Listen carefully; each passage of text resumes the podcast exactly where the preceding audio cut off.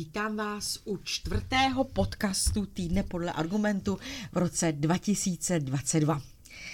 Leden je prozatím studený, klouzavý a tmavý a já bych si přála, abychom vám mohli přinést lepší zprávy, eh, leč toto není úplně v mojí moci. Pojďme se podívat nejprve na zahraniční události.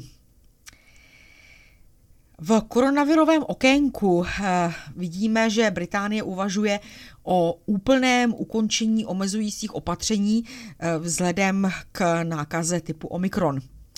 Premiér Johnson také bojuje eh, o svou kariérní budoucnost a jedna z těch nejzajímavějších informací nám říká, že bývalý britský ministr uvedl, že to byli američané, kteří Britům vnutili omezení pro firmu Huawei. Nic, co bychom nevěděli, aniž by nám to britský ministr musel potvrzovat. Pokračují jednání mezi Ruskou federací a Spojenými státy.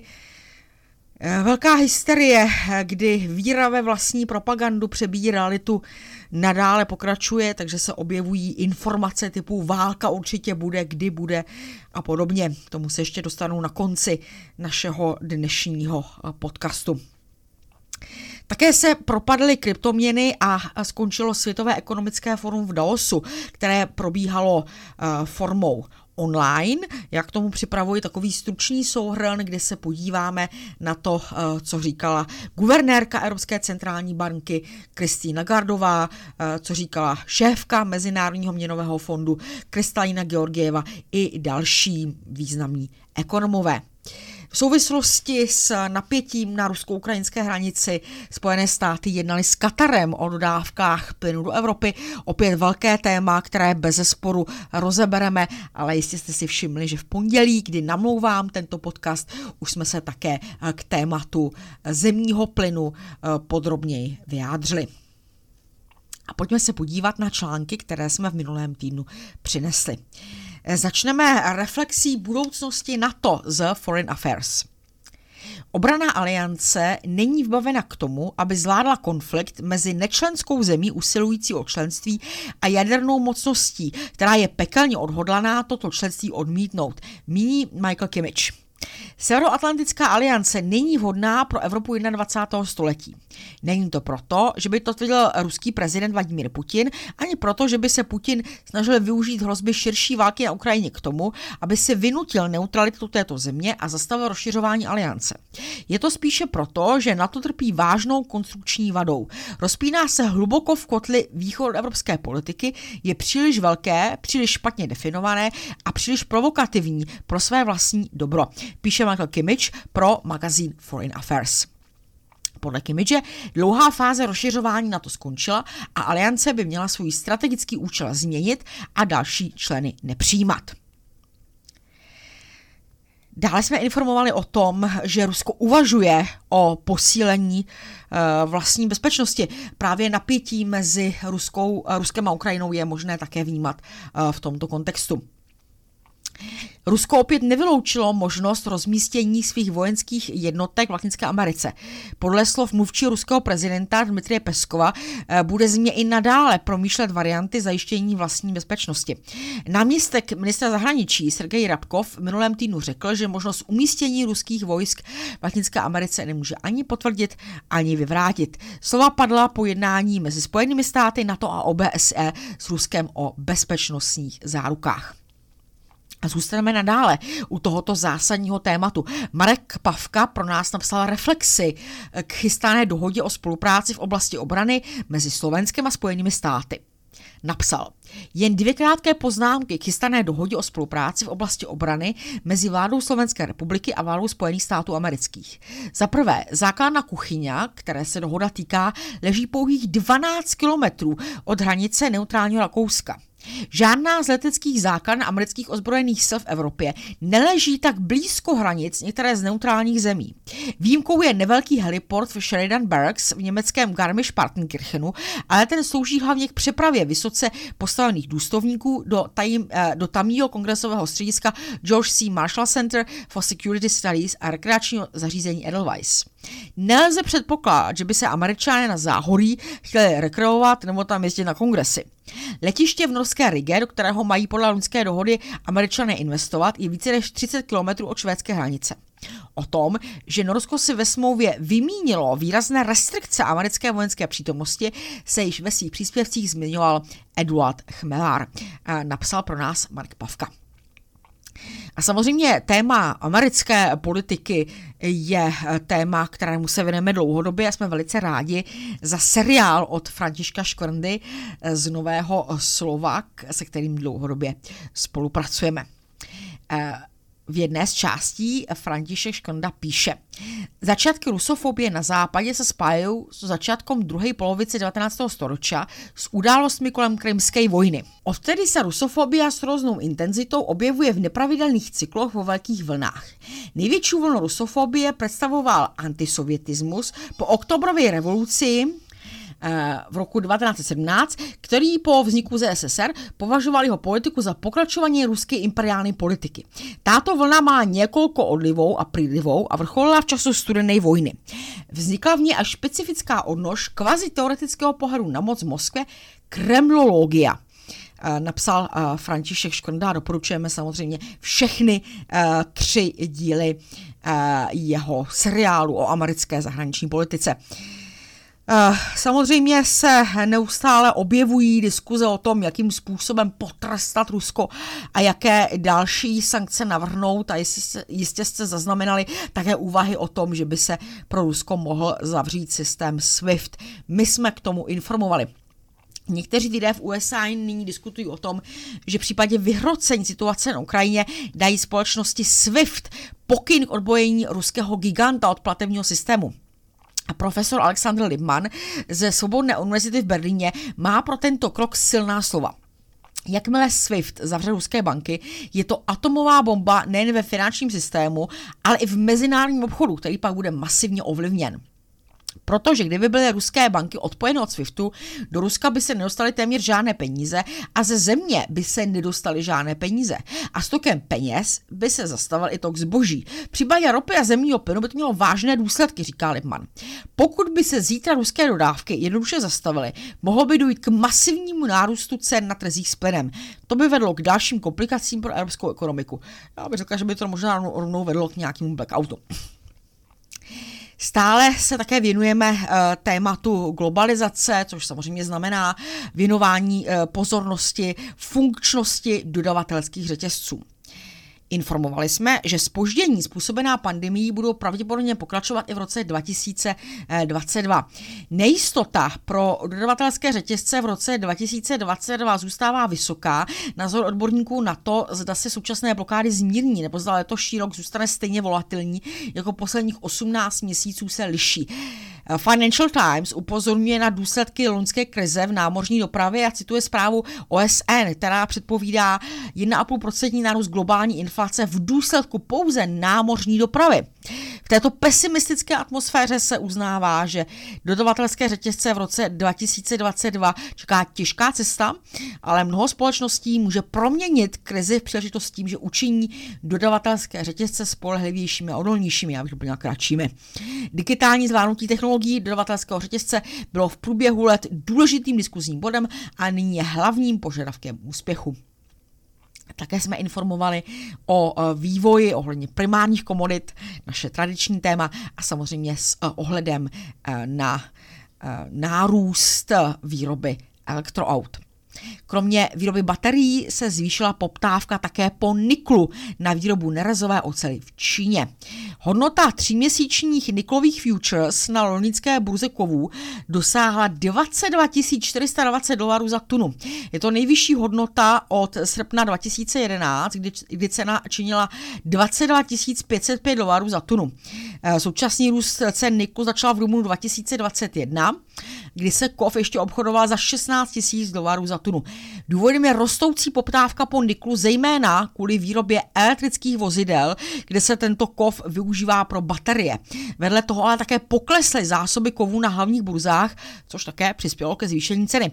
Eh, v současnosti se k výrobě baterií využívá asi 10% světové produkce niklu, ale v budoucnosti by se mělo jednat o 35 až 40%. Kromě výroby baterií existují ještě další faktory, které zvyšují cenu a poptávku po niklu. Jedná se o nárůst zájmu o výrobu nerazavějící oceli v Číně. Při této výrobě se nikl využívá. Před olympijskými hrami v Číně narostla uh, cenová hladina. Nicméně ke zvýšení ceny niklu přispělo také zavedení vývozních cel na tento kov ze strany jednoho z producentů, a to je Indonésie. Pojďme se podívat na domácí události.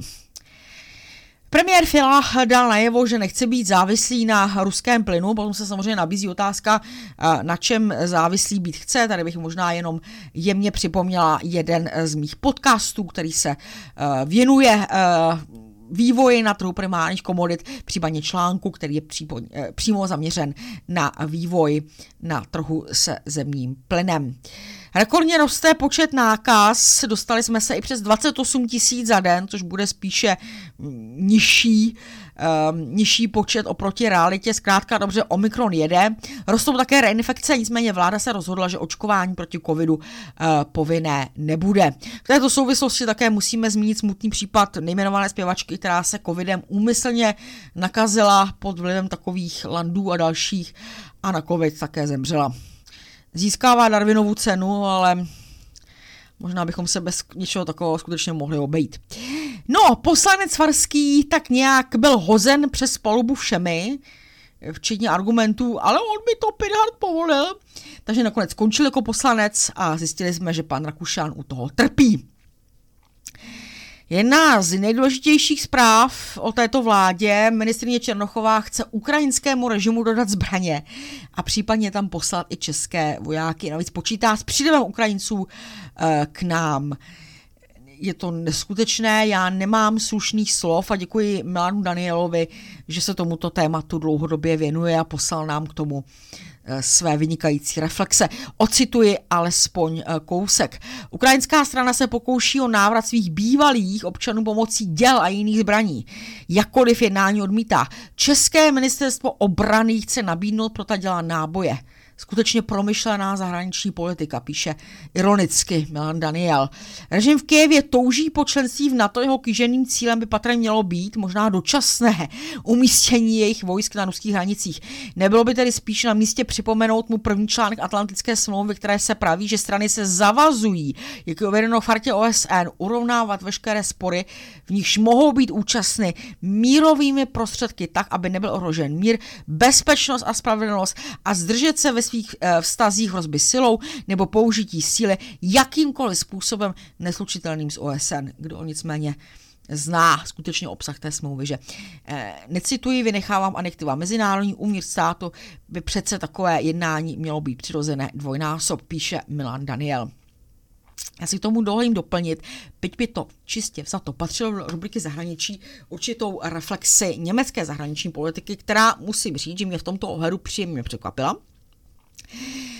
A sice Německo zopakovalo, že odmítá poslat na Ukrajinu obrané zbraně, které by podle Kyjeva pomohly odrazit potenciální ruskou invazi. Odmítání prodeju zbraní je součástí nové německé mínové politiky. Cílem je omezit vývoz zbraní a podpořit mír prostřednictvím diplomacie. Německá ministrině zahraničí Annalena Berbeková v pondělí 17. ledna během projevu v Kyjevě prohlásila, že doufá v diplomatické řešení současného napětí s Ruskem kvůli Ukrajině. Zároveň však Moskvu varovala, že v případě útoku na Ukrajinu bude trpět. Eh, diplomacie je podle ní jedinou cestou, jak řešit konflikty. Zdůraznila, že současná restriktivní politika v oblasti prodeje zbraní je zakořeněná v naší historii. Německo prý bude Ukrajinu podporovat jinými prostředky. Nejúčinnější pákou, kterou máme k podpoře Ukrajiny, je jednoznačný a především jednomyslný závazek zemí EU G7 NATO, sdělila dále v Kijevě.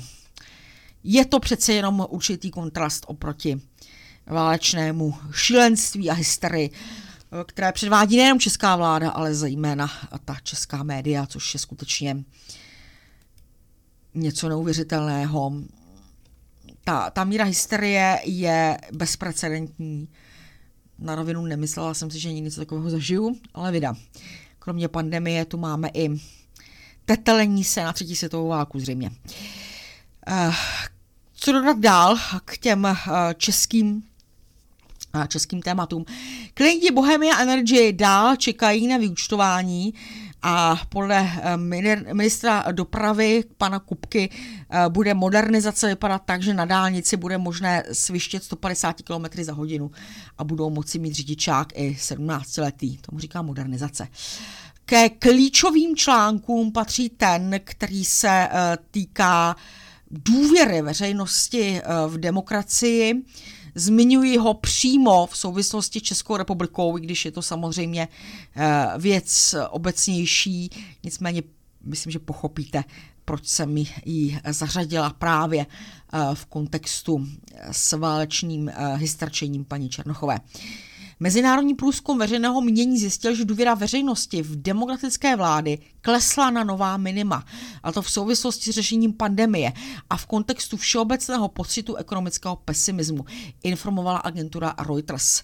Edelmanův eh, barometr důvěry se v 28 zemích světa věnuje zkoumání důvěry obyvatel v jejich vlády, média, podniky nebo nevládní organizace už 20 let. Nyní vedle poklesu důvěry v demokratické vlády ukázal rostoucí důvěru v několika autokratických státech, zejména v Číně. No jo, no. Ono buď prostě zpráva státu funguje nebo nefunguje, že? V demokracii skutečně dochází ke kolapsu důvěry, komentoval Richard Edelman, eh, majitel komunikační skupiny Edelman.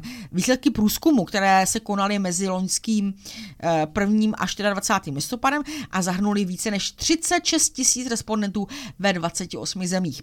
Průzkum mimo jiné odhalil vysokou míru obav ze ztráty pracovních míst, která je spojena s pandemí nebo s automatizací. Největší ztrátu důvěry veřejnosti v posledním roce znamená instituce v Německu, Austrálii, Nizozemsku, Jižní Koreji a Spojených státech. Naproti tomu výsledky v zemích jako je Čína, Spojené arabské emiráty a Tajsko jsou pozitivní. V Číně se důvěra ve státní instituce zvýšila o 11% bodů na 83%, pro dokreslení v Německu je to 46% téma, které bez sporu musí, musí být reflektováno. Já doufám, že buď já nebo někteří povolanější k tomu najdou uh, dostatek času, ale čas nám rychle ubývá a já ještě musím říct, že jsme získali novou akvizici. Matěj Stropnický začal také psát na náš argument a jeho nová rubrika se jmenuje Zleva tanky. Matěj eh, ve své eseji ukazoval, proč je společenská třída stále relevantním pojmem a proč se mu veřejná debata spíše vyhýbá. Jsem zvědavá, jestli Matěj bude psát pravidelně, tak jak si přece vzal, ona pravidelná rubrika, a já o tom něco vím, není úplně snadná. Napsal eh, pro eh, srovnání práce v sedě a práce ve stoje. Sedm z deseti žen z lidových vrstev pracuje podle autorů EU ve stoje, ale jen pětina z obou zbylých tříd. Nikdy jsem o takovou statistiku v našem tisku nezavadil. Práce v sedě má samozřejmě své problémy, píše se o nich jako o problémech sedavých zaměstnání již několik desetiletí, jak by ne, když se týkají střední třídy. Nejzajímavější by ovšem bylo o nich hovořit s lidmi, kteří však musí pracovat ve stoje.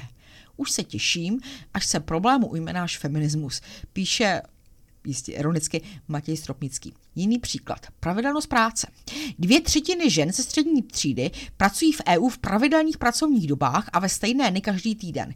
Nepochybně si též mohou učit sami, kdy si vyberou dovolenou. Jak jiné je takové slaďování rodinného a pracovního života? Co se o něm denně nakecá v tisku, píše Matěj, pro ženy z lidových vrstev, jejichž pracovní doba neprobíhá ve stejný čas, ve stejný den a dobu dovolené jim, pokud ji mají, určuje zaměstnavatel. Zřejmě je tuším i to, že zde nepomůže heslo více míst ve školkách. Další. Vlastnictví aut lidových vrstev ve srovnání extrému. 90% francouzských domácností z této třídy automobil vlastní, ale jen 57% maďarských a dokonce jen 41 rumunských. Kdyby ta čísla byl býval znal Emmanuel Macron, ušetřil by si povstání žlutých vest nebo dovolené. Polovina všech příslušníků lidových vrstev v EU si nezaplatí ani týden dovolené za, eh, dovolené za celý rok, i když na ní mají nárok.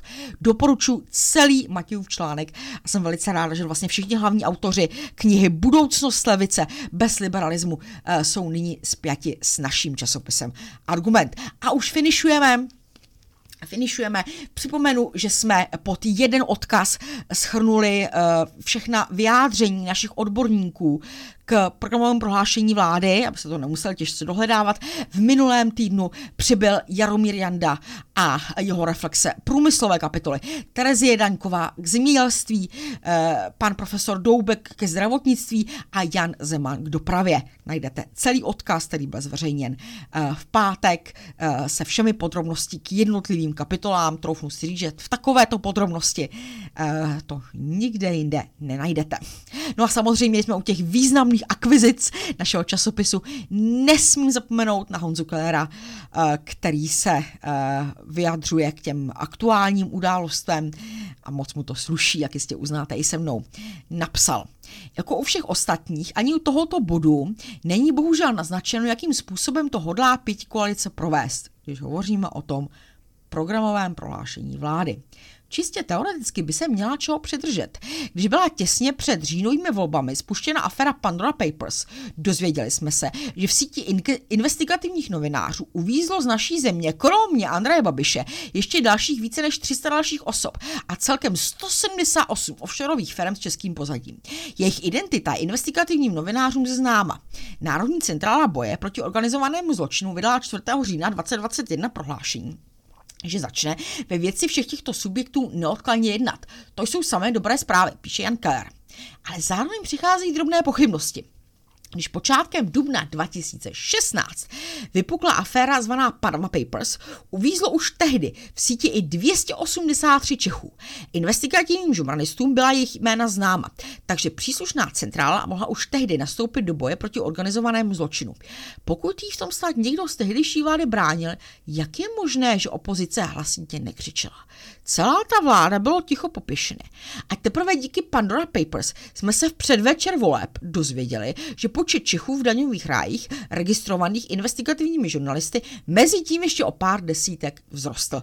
Jako vždy u Jana Kellera samozřejmě doporučuji uh, celý uh, komentář. Uh, na závěr mi dovolte jednu závažnou reflexi.